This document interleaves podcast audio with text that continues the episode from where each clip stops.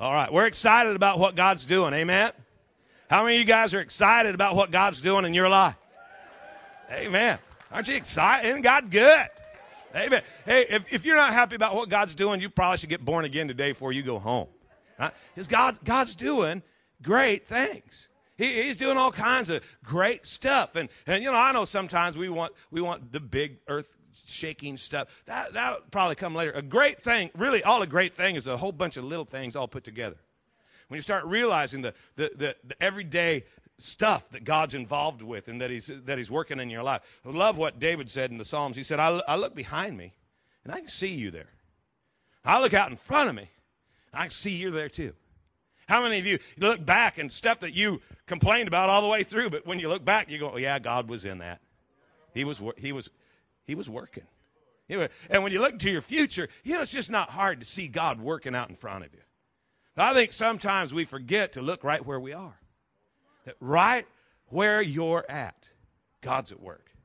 And if you can open your eyes and see that God's working in your situation, maybe, maybe we should stop praying that God would take us out of stuff and that He would lead us and guide us right where we are. That He would use us, that He would flow through our life, right where I am. You know, I, I don't want you to, to, to re- remove me from my situation. I want you to give me the strength to demonstrate Satan's defeat in this situation. I want to live a lifestyle that uh, empowers me to humiliate hell. And I can't humiliate hell if every time hell shows up, God dumps out a big bucket of water. He's just always putting out fires. You know, no, I need to prove that we walk through the fire and it doesn't it doesn't get on us. Then we go through the flood, but it doesn't drown us. Have you read your book? That's what this promise in Isaiah, right? In Isaiah 43, you know, he says, When you walk through the waters, I'll be with you. And when the fire kindles upon you, it, it won't burn you. I'm with you. God said, I am with you. See, I think sometimes what, what it is is that we're looking for these great, big, huge, miraculous, you know, movements. And God's just wanting to start something small on the inside of you an awareness that you're not alone. You, you, are not on your own. You've got help. And by the way, you need help. Look at somebody sitting close to you and say, It's good to be with me. Amen. It's good to be with people who know God. It's good to be with you. You got God. When you show up, life gets better because of the one that you're carrying, right?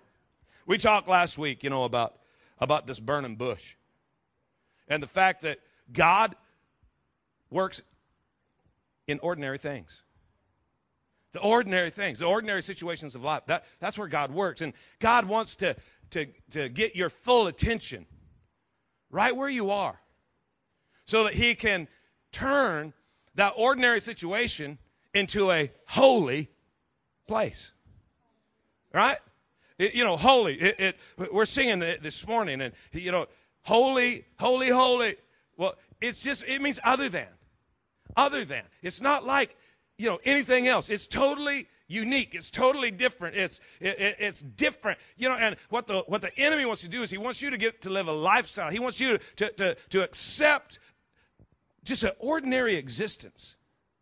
You know, in our society, the, you know, so much devastation, so much pain, and so much hurt, and and the enemy just wants you to embrace that. And well, that's you know, that's just the way it is. But God did not send Jesus to come to this earth, to be born of a virgin, to live a sinless life, to, to be, you know, beat up and spat on and nailed to a tree, put in a tomb, so that three days later he could be raised from the dead and then ascend on high to be at the right hand of the Father. He, God didn't send Jesus to go through all of that and do all that he did so you could be normal. He, he, he sent Jesus so that you could have life in abundance to the top till it overflows. God life. God life. John 10 10. The enemy comes to steal, to kill, to destroy. But I have come, Jesus said, that, that you might experience life like God has it. Well, think about that for just a minute. Life like God has it.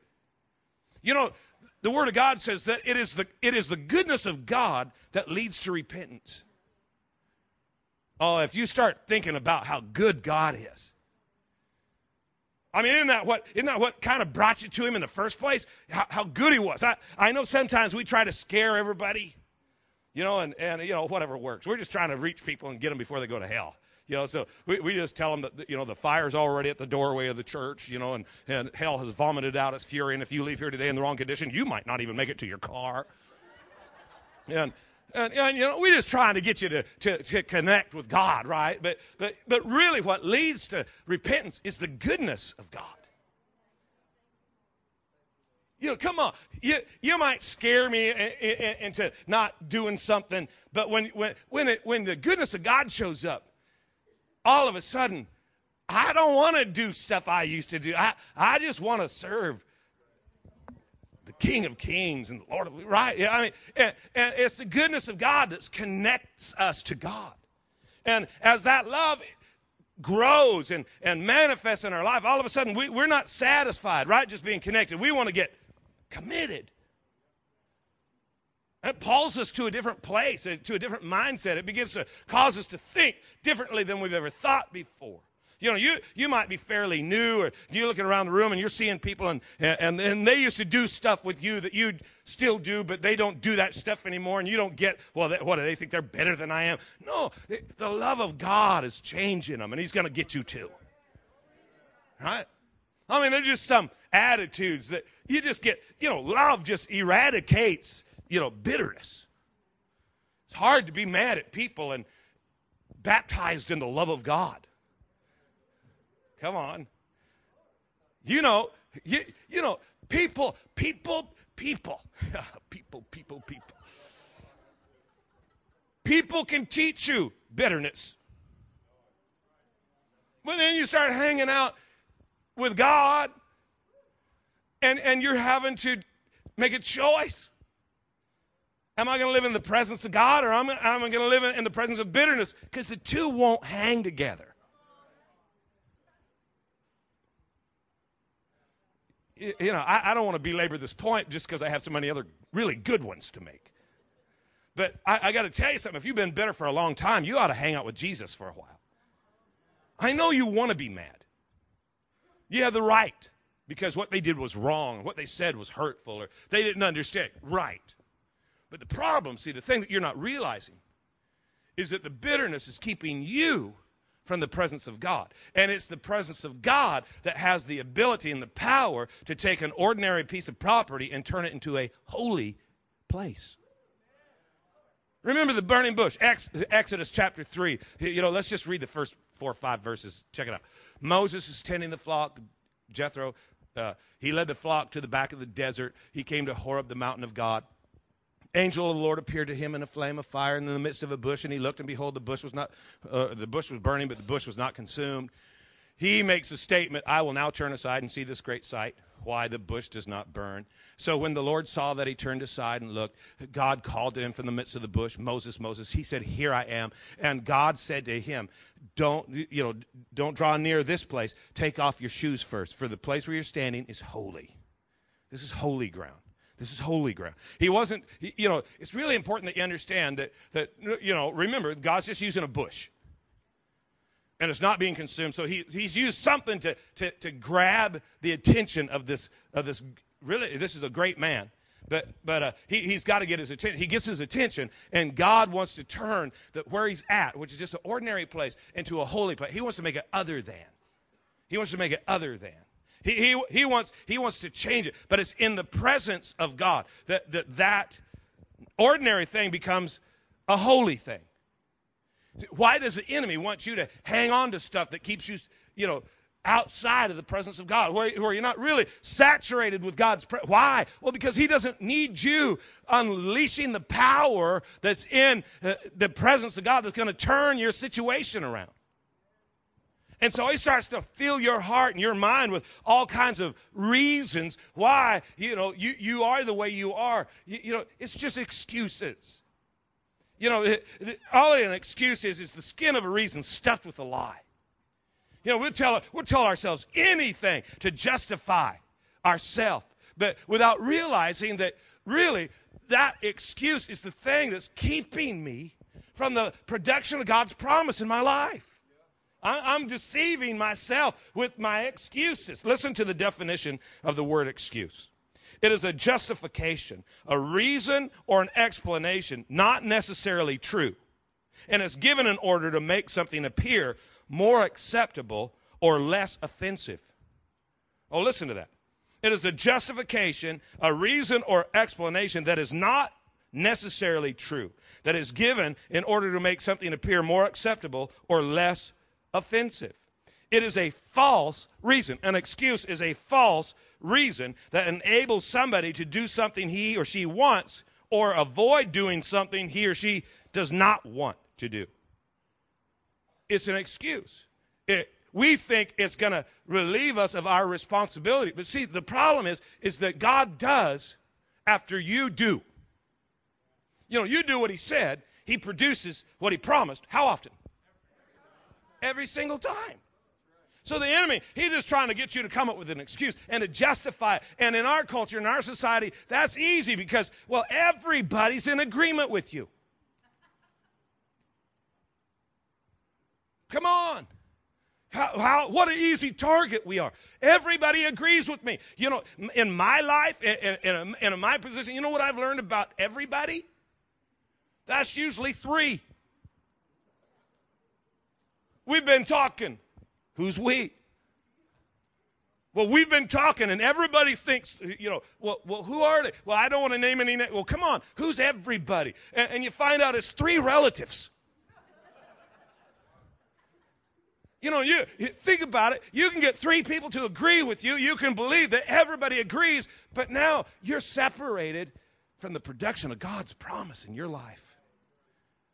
What an easy target. Uh, we don't want any excuses. It's called excuse abuse. We abuse ourselves with excuses. Now, I don't want to. I don't want to come up with a reason not to do what God said. I want to find reasons to do it. Right? I call those promises. Come on now. I, I don't want to be less than because God is more than. He's other than. I mean, think about it. Are, are we really going to accept less than when other than is available? I mean, we got, we got this God that is so awesome and, and he's so good, and his love pulls us into a commitment where, where you know, we're, we're, making, we're, we're making this commitment to just go after God. Go after, I'm going after God. I'm going after God. And God's plan is to cause you to become absolutely whole, complete. That you, you, you would no longer be broken, but you'd be restored, refreshed, renewed, revived. That you, that you would know life as God has it. That's God's plan. That's his purpose for you, is, is that, that you be whole. Look at your neighbor and say, God wants to make you whole. Let's, let's keep reading here. Let's go to verse 6, and, and we'll read through 10.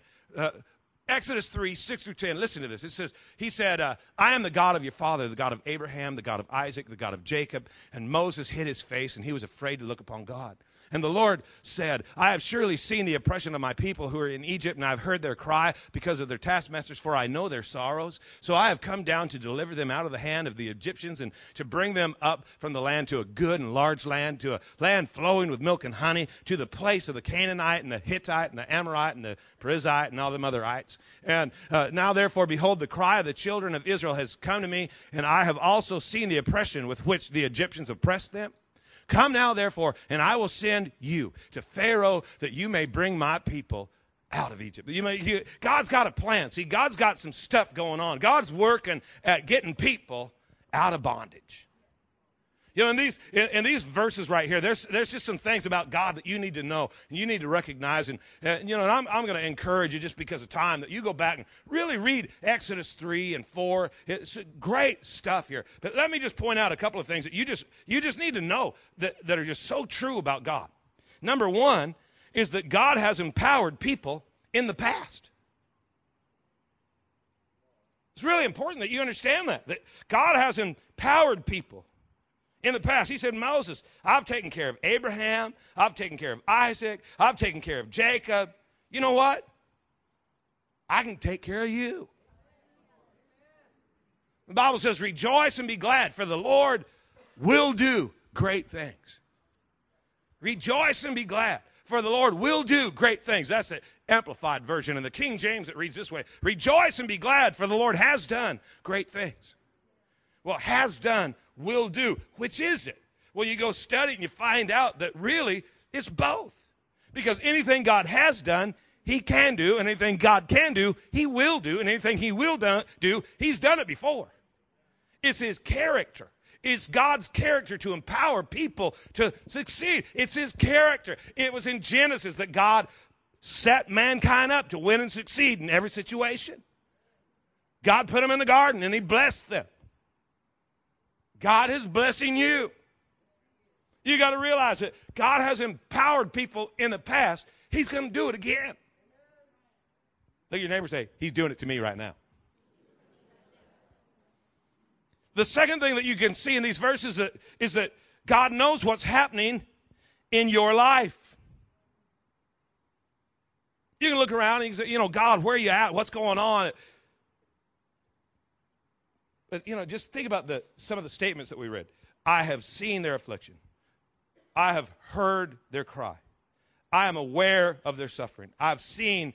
God sees what's happening in your life. The question is, do you?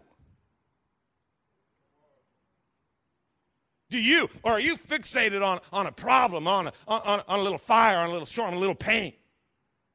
God's got the big picture. You've got no clue. Right? Come on, you and I. The Bible says, you, know, you are God in heaven and here I am on earth. So I'll keep, let my words be few. In other words, God, you've got the big picture. I can't see anything. I think I'll just be quiet and let you speak. You know, God sees what's going on in your life. If anybody is confused, it's probably not Him. So he's working some stuff. You know, he's he, all things work together for good. And I know we want to debate, well, did God let that happen? Did God allow that to happen? Did God make that to happen? Let me tell you, the end result is better than your current condition. So why? I don't know. You know, maybe later we'll sit down and argue about what we believe on who's doing what. But right now, let's just remember that God has empowered people in the past and he knows what's going on in my present. He's totally aware. I said he's totally aware. And that makes me feel a lot better. God knows what's happening. You know the story? The backstory to where we are right here with Moses? Remember Joseph? Joseph, the, the, the brother that sold into slavery, that ends up, you know, number two in, in command. And his family comes and, and, and, in the middle of a famine, you know, they end up with 70 uh, of these people. There's 70 of these people that, that, that, that come. And, and, now, all these years later, there's not 70, there, there's two and a half million of them. Hello. These people know how to multiply. The stuff that's going through my mind, and I don't dare say it. it's really good, though. I'll, I'll tell you later. See, they don't recognize that there's a reason their enemy is doing everything he can to oppress them. It's because of this incredible growth and this strength that's being, uh, you know, developed in their life. The enemy is trying to deceive them and keep them, keep them under oppression to control them. See, you, you don't realize that there's some incredible things going on in, in your life, and that's why the enemy's working so hard to keep you in bondage. Because you don't see the big picture. God knows what's going on, and God has a plan that's going to bring you freedom to you and to other people. See, you, you don't see it sometimes. You don't realize that, that God's working out something. There's a reason He brought you to this place. You know, because because for you, this isn't gonna. You know, you know what? If you're not called to, you know, to a specific church, think about. Think just for a minute. Let me be like pastoral or something. If you're not called to a specific church, it's just a church. But if you're called to a specific house, that's a that's a totally different thing. Oh, this is a holy place, right? It's different, other than, right? It's whole place. The word place is a cool word. It, it means a position of effectual opportunity. See, if you're called to this house, then this is where you have the opportunity to fulfill the call of God on your life. If you just swung by, you know, because well, they give free out, they give out free water. uh, then it's just church. Of course, you could be called to the place, but never let God have your full attention. And since God doesn't have your full attention, the presence of God can't meet you there. And since the presence of God can't meet you there, then your holy place is just an ordinary place that you go to hang out as an excuse for some other stuff that's going on in your world. You'll be blind to the fact that God has empowered people in the past and that He knows exactly what's going on in your life. You'll miss out on, on number three that God will act. I need to tell you that God's timing is not always like yours. His timing is not like mine. If his timing was like mine, we'd be done already, right? I mean, come on. It, I got to be really hungry before I go to Jack in the Box. Why? Because it takes so stinking long. You know, they don't cook it till you order it. Can you call it in? You know, I, I, I, I'm always in a bigger hurry than God is. Always. He's calling right now. See, he said, I've come to deliver. I've come to bring them out of where they are into a better place. He, you got to remember that God has empowered people in the past. He knows what's going on in your life, and He's going to act in His timing. And the fourth thing that you see in these, in these verses, and, and this is really the major one that I want to talk about. See, we, we know that he's going to act, but he's going to act through others. God delivers people through people. I mean, think about it. Look, look at verse 10 again. Put it on the screen for you. It says, Come, therefore I will send you See, God's plan, just think for just a minute. God's plan for your life is wholeness. That you would be complete. That you would be missing, lacking nothing, nothing would be broken. That you'd be restored and refreshed, renewed and revived. That you would know life as God has it. So God sends you to make a difference for others, knowing that it's going to heal you. I mean, think about Moses. You know, he, his childhood, you know, for 40 years, he, he grew up, eh, you know, with, with privileges that, that he didn't deserve, that, that, that, that wasn't his right. And he really got to thinking, man, he, he was it. He had it made. He was the man. So he took matters into his own hands. You know the story, right? He killed an Egyptian. Well, the problem is that Egyptian had a big family. Hello? So here, I mean, get it. Think about it. Moses, he thinks he's somebody. And so he killed somebody who knew somebody who knew some other somebodies. And Moses runs off hoping to become nobody. Because if somebody finds nobody, somebody's going to get hurt. He's running for his life. And he spends 40 years becoming the nobody that somebody's looking for. Every night he goes to bed, and I guarantee you, when he hears stuff down the hall, he thinks somebody's come to get him. He's scared to death. And they have a right, they've got a legal right to take care of him. So he's hiding out. Oh, he's a good guy. He's got a good heart. No, he doesn't. We say that all the time, you know, to stupid people. Well, he's got a good heart. No, he doesn't. He's got an evil heart. He's a nice guy. But you know what? Fruit comes out of your heart. And you just need to quit lying to yourself and say, well, I got a good heart. If you got a good heart, you produce great stuff. If you're producing junk, you've got a junky heart. Fix it. So he's out in the wilderness. He's spending all this time. He's got a heart for his people, but he tried to do it himself. I wonder how many people, you know, in the room, oh, probably nobody. We're probably just making a CD for somebody we know, right?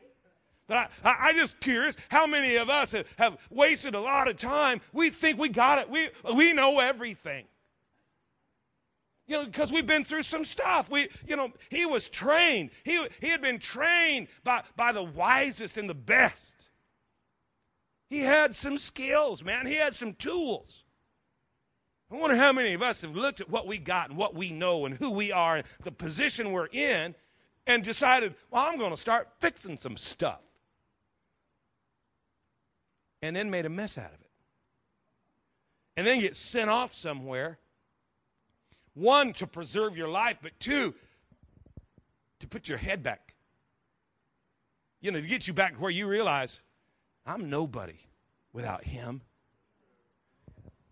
He's out there in the wilderness, you know, and God finally gets his attention after 40 years. God gets his attention, and God tells him, I know what I'm doing. I'm going to I'm going to turn this ordinary hiding spot into an incredible holy spot. And Moses, just out of his heart, his good heart, starts coming up with excuses. He sounds like one of us. Hello, somebody. Look at your neighbor and say, Man, I'm glad you're here. He's got to be talking to you. It can't be me. Moses has, he's got a bunch of excuses. And, and, you know, again, go, go read these chapters, but it's great, it's great stuff. He says, Who am I? He says, You know, who am, who am I? You know, he starts he tells him what he couldn't do, what he shouldn't do, what he didn't do, and what he wouldn't do. And, and God keeps talking, and finally he says, who, who am I? You know what he's got? He's got a confidence problem. He's been talked out of it. See, the enemy, if he can't prevent you, he will promote you right? If he can't get you to not serve God, then once you start serving God, he'll, he'll, he'll move you so fast and furiously into your future that you stop trusting in God. If he can't get you to live in poverty, he'll give you just enough prosperity that you haven't developed the soul prosperity to handle it, and you destroy yourself. Come on, how many times have we heard the story of somebody who wins the lottery and 90 days later they're just, you know, you just took their debt and multiplied it by about a billion? Right? They made a huge mess. Why? Because they didn't have they didn't have the stuff. Well, the enemy, he's coming to rob you of your confidence. See, Moses, he, as a kid, he had all the confidence in the world, but it was in himself. The enemy tried to promote him, tried to push him out, advance and get him ahead of God. So Moses takes matters in his own hands and he finds out, man, that, that, that just didn't work. And he's hiding in the desert. Well, now his, confi- his lack of confidence is shining through. So He's got a confidence problem.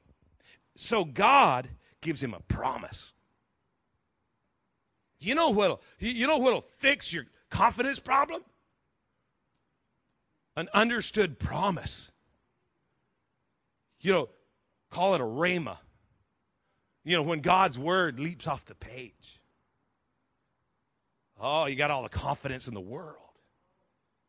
Why? Because, well, you know, it's one thing, you know, if Tom or Todd or somebody says something to you, it's another thing if God speaks to you. You know, I mean, I've got a lot of I've got a lot of confidence in Todd. If Todd tells me he's going to do something, I consider it done. But I wouldn't be shocked. You know, I mean, really, if something else came up, or you know, he came up with some excuse, but if God says something, you'll never convince me he ain't going to do it. Hello? Hebrews 10. 34, 35. Cast not therefore away your confidence, which has great recompense of reward, for you have need of patience after you've done the will of God. You're going to receive the promise. what's the what's the what's grow and develop in the confidence? The promise. The promise, man, the pro- God's promises are true. And he said every one of them is yes and amen. How do I know if he'll do it? Because he said it. So he's going to do it. So I'm going to grow my confidence. You know, God's word. Think about it. Proverbs 4. My son, attend to my words, hearken to my sayings. Let them not depart from thine eyes, for they are life to those that find them, health and healing to all their flesh. God's word produces life. Think about that for just a minute. You know, I think sometimes, you know, sometimes, I mean, let's be real. I've told you before, I'll be standing up here, something goes through my head, I just, I spit it out. That's Tom word. Sometimes what I, there's ain't no life in that. But God's word always produces life. I think sometimes good people, well meaning people, say things that they think is good, but there ain't no life in it. So maybe, you know, and this is just a, you know, kind of a side trail thought, but maybe before you give counsel to somebody regarding their, regarding their life, you talk to the giver of life first. So that when, when you say what you're going to say, it's actually going to produce life, even though it sounds really cool. You, you, you got some points. But just remember that storms, we don't have them all the same. Some we walk through, some we talk to, some we float through. But what do we need? We need a word from God. You get a word from God, and confidence will grow in you. You know, here's a guy that thought it was he thought it was his training, he thought it was his, his position, and God's proven to him, no, it ain't. It's my word, my promise. It's all about my promise. Who am I? So we're always shooting people down based on their position in life. You don't have the right education. I, I got to tell you something. I don't have a very good education. I, I, I, I just wouldn't hook up with somebody who had never been to Bible school. See ya. I went to Bible school. I knew more than they did. Well, I was 18. Right? And I was looking for a reason to get out of there. Guess what I found? Reasons to get out of there. You know, and they sounded really good too. Well, te- and they, they were they were teaching why the Holy Spirit isn't for today. I probably should have hung around so I could develop my argument, but I just used it as an excuse to go do what I wanted. And the next couple of years, according to King James, sucketh it. Okay, it was bad. You know, and, and I just want to challenge you. You probably should listen to God and let it build your confidence. But your confidence isn't in who you are, your confidence is in what He said. And you know what's crazy is He's speaking to my life. I'm going to tell you something. You, you will never sabotage my confidence.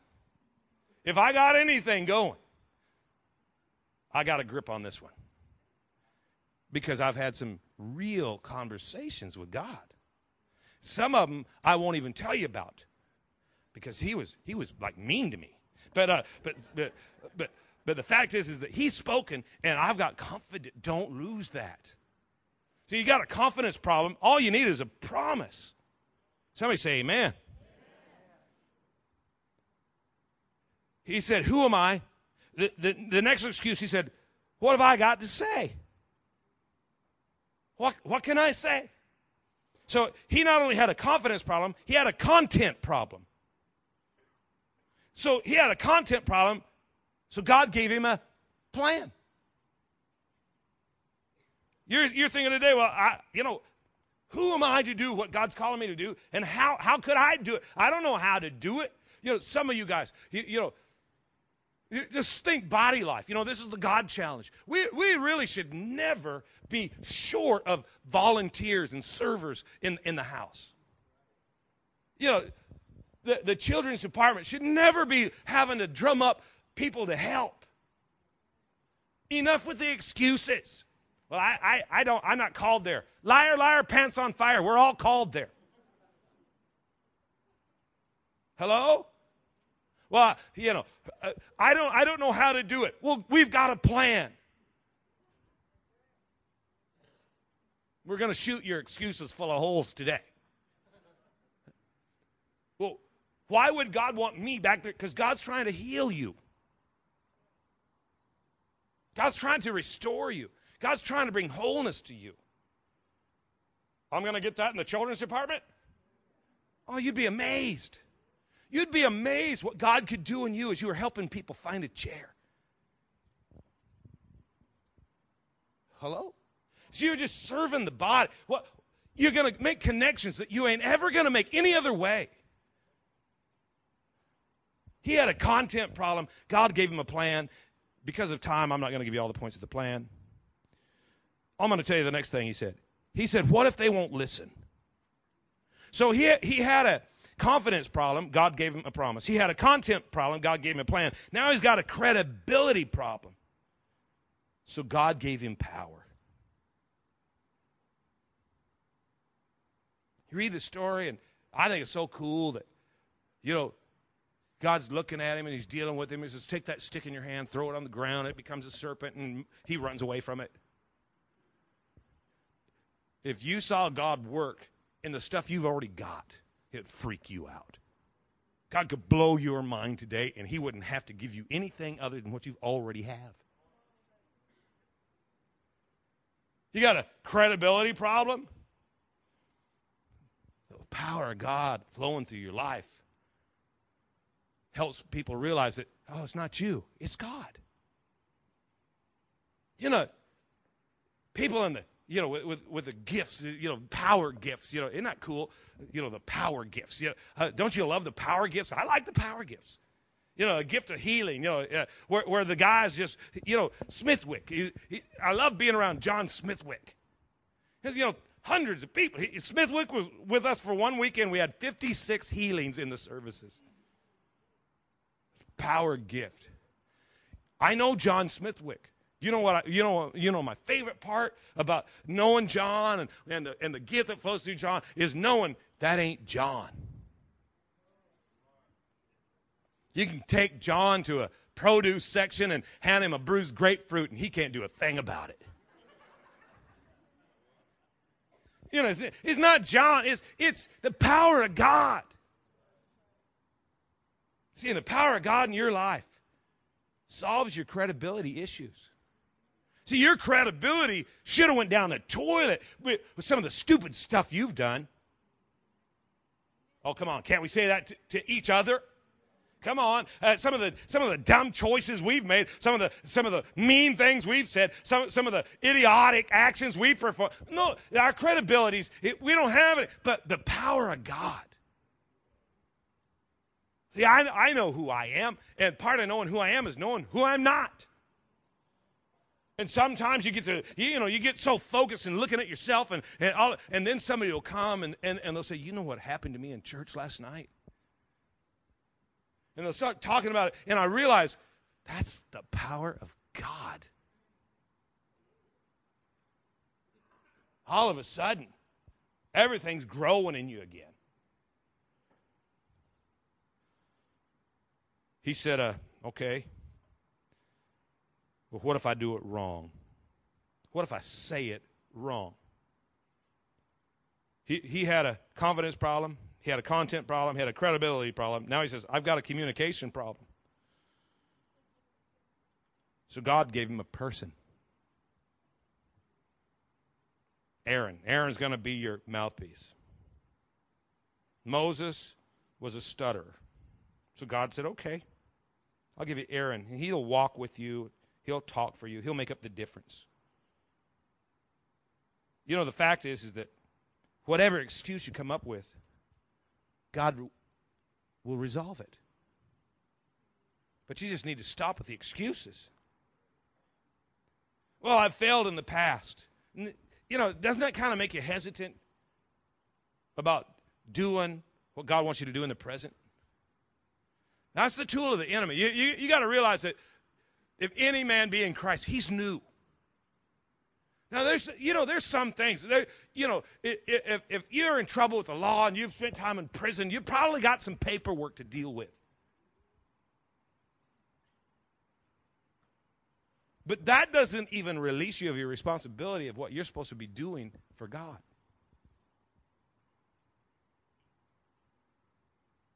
I've failed in the past. We have all failed in the past. Past failures should cause us to recognize our insane need for God. I guess I'm just going to have to press into his presence more then. Because on my own, I'm going to mess it up. On my own, all you get is ordinary. But if I can get it into his presence, now you get other than. Think about your marriage. What could God do if your marriage became other than instead of just like?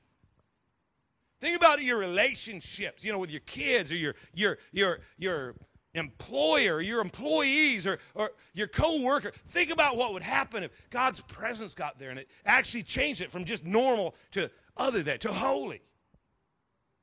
There's a reason the enemy keeps wanting to bring up all these things and, and get you to focus on it, but there, there's so much power that God can release in your present if you'll let him. We just need his presence. Got to remember that God always leads you into battles you can't win. He always has you face problems you can't solve and deal with situations you can't afford. Why? Because He's going with you. But I think one of the coolest things in this whole passage of Scripture, and matter of fact, let's uh, let's look at this. Look at verse 18. We'll go 18 and 19, I think. 4. Chapter 4, verse 18. I'm hoping. Fingers crossed. Here it comes. Moses went, returned to Jethro, and said, Let me go. He's, he's decided to do what God's told him to do. At this point, here's, here's where he's at. All right. All right. I'm going to go. I'm gonna, I'm gonna go see if they're even there, if they're still alive. He, Jethro said to Moses, Go in peace. Now look at verse 19. Now the Lord said to Moses, Go, return to Egypt, for all the men who sought your life are dead. Listen, the minute Moses stopped with the excuses, God solved his problems. The thing that plagued his mind at night, every night, God took care of it. God just fixed his problem. I, I think the point that you got to get is that when you stop with the excuses, God can start with the solutions. And the brokenness of your life, the emptiness that you experience, the, the, the, the, the, the lack of the provision of God, if you just stop coming up with reasons why you can't and just start doing what he says to do. You know, and bringing it down to, you know, to body life, guys, we're, we are one body. We're growing church. You know, we got stuff coming so that we can we can put more people in the other room and we can grow this thing and we can build buildings and we can we can take a city. But it doesn't do any good if if we're not past just being connected. Got to be committed. And, and that commitment is going to bring us to a place where we begin to complete one another, where we begin to serve one another, where we begin to say, you know what? Man, we, we should have so many volunteers for ShareFest. It should be all of us. We should be able to take on any challenge and get it done. Why? Because we're sold out. Sold out to each other, to the body, to this community. Why? Because it's what God God's called us for this. So we're going to do it. And when you get that mindset, the stuff that used to hinder your life God goes to work. He solves your problems. He solves your problem. Who would have known? Who, who would have known that had you said, you know what, I, you know, you need ushers, I can ush. You know, I mean, how do you ush? How hard is that? You know, I, I, I can serve. I, you know, I can do it. I, will be part of the body. You know, and, and, in your head, you're thinking that, well, man, I'm, I'm going to have to be there. You know, with, with all of us here, we should only be, we, you know, think about it. If all of us participated, you'd only have to actually do something about once every couple of months. That means for some of you, you wouldn't even change your attendance schedule. Just, just kidding. See, that's not a life giving thing. That was a Tom thing, not a God thing. See, notice the difference? I'm giving illustrations this morning. I, I think what it comes down to is this I made myself laugh. Uh, it comes down to this using the power of choice, making a decision.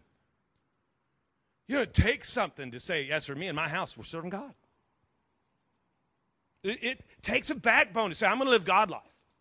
See, the deal is, is that in order to live God life, that, that means there's some other lifestyle that I'm not, I can't live because it doesn't fit, it doesn't mesh.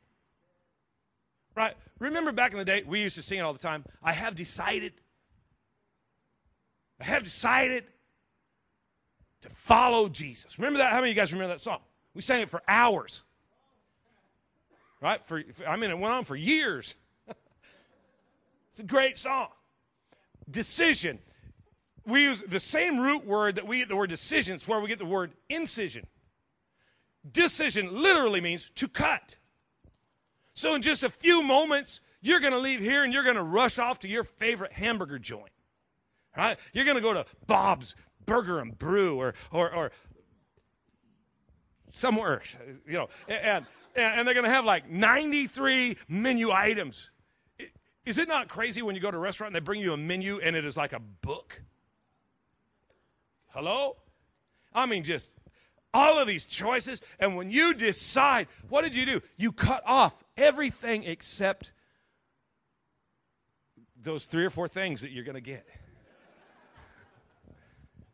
You made a decision. You, you separated everything else out. See, if you, if you make a decision to live God life, there are some things you're not going to do anymore. They're cut out. Why? Because that doesn't produce the results that God life produces. You're not going to have a healthy relationship with your kids if you think that taking them down to a tavern and buying them alcoholic beverages and, and getting out on the dance floor with them builds your relationship. Thank you. Scared me for a minute. Some of you guys are going, oh, dear God, here he goes. yeah, there's just different lifestyles. I've made a decision. I've made a decision. That means I've cut some stuff off. I'm going to tell you what, when we made the decision to, to pastor this church, it cut some other things that we'd like to do off. When you made the decision, you know, to, to, to marry that person that you're sitting next to right now, it cut a few other relationships off. Hello? Look at your spouse and say, It did, right?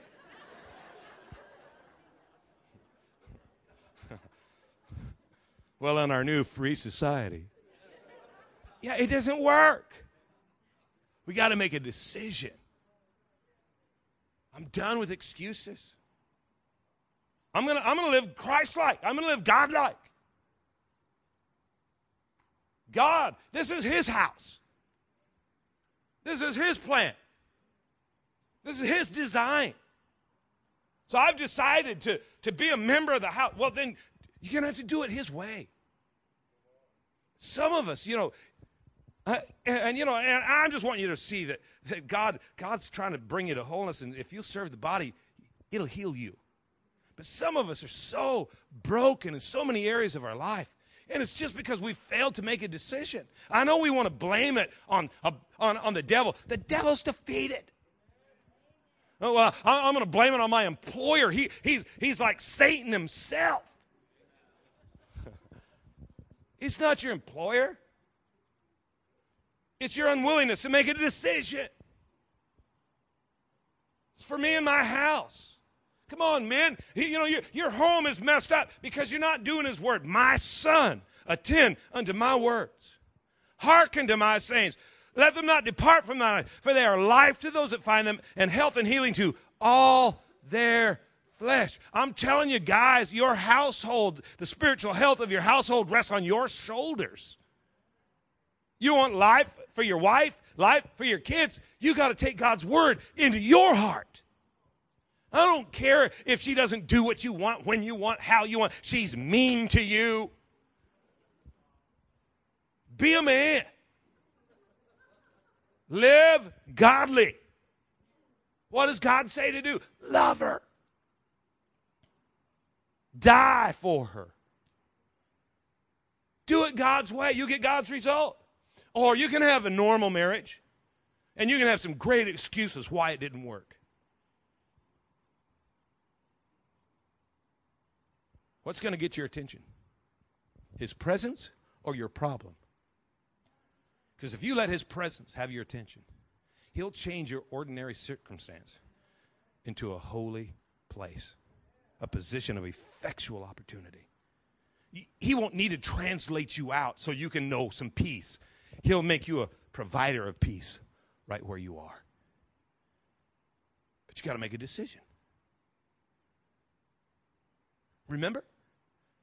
Remember, we sang it for years. I have decided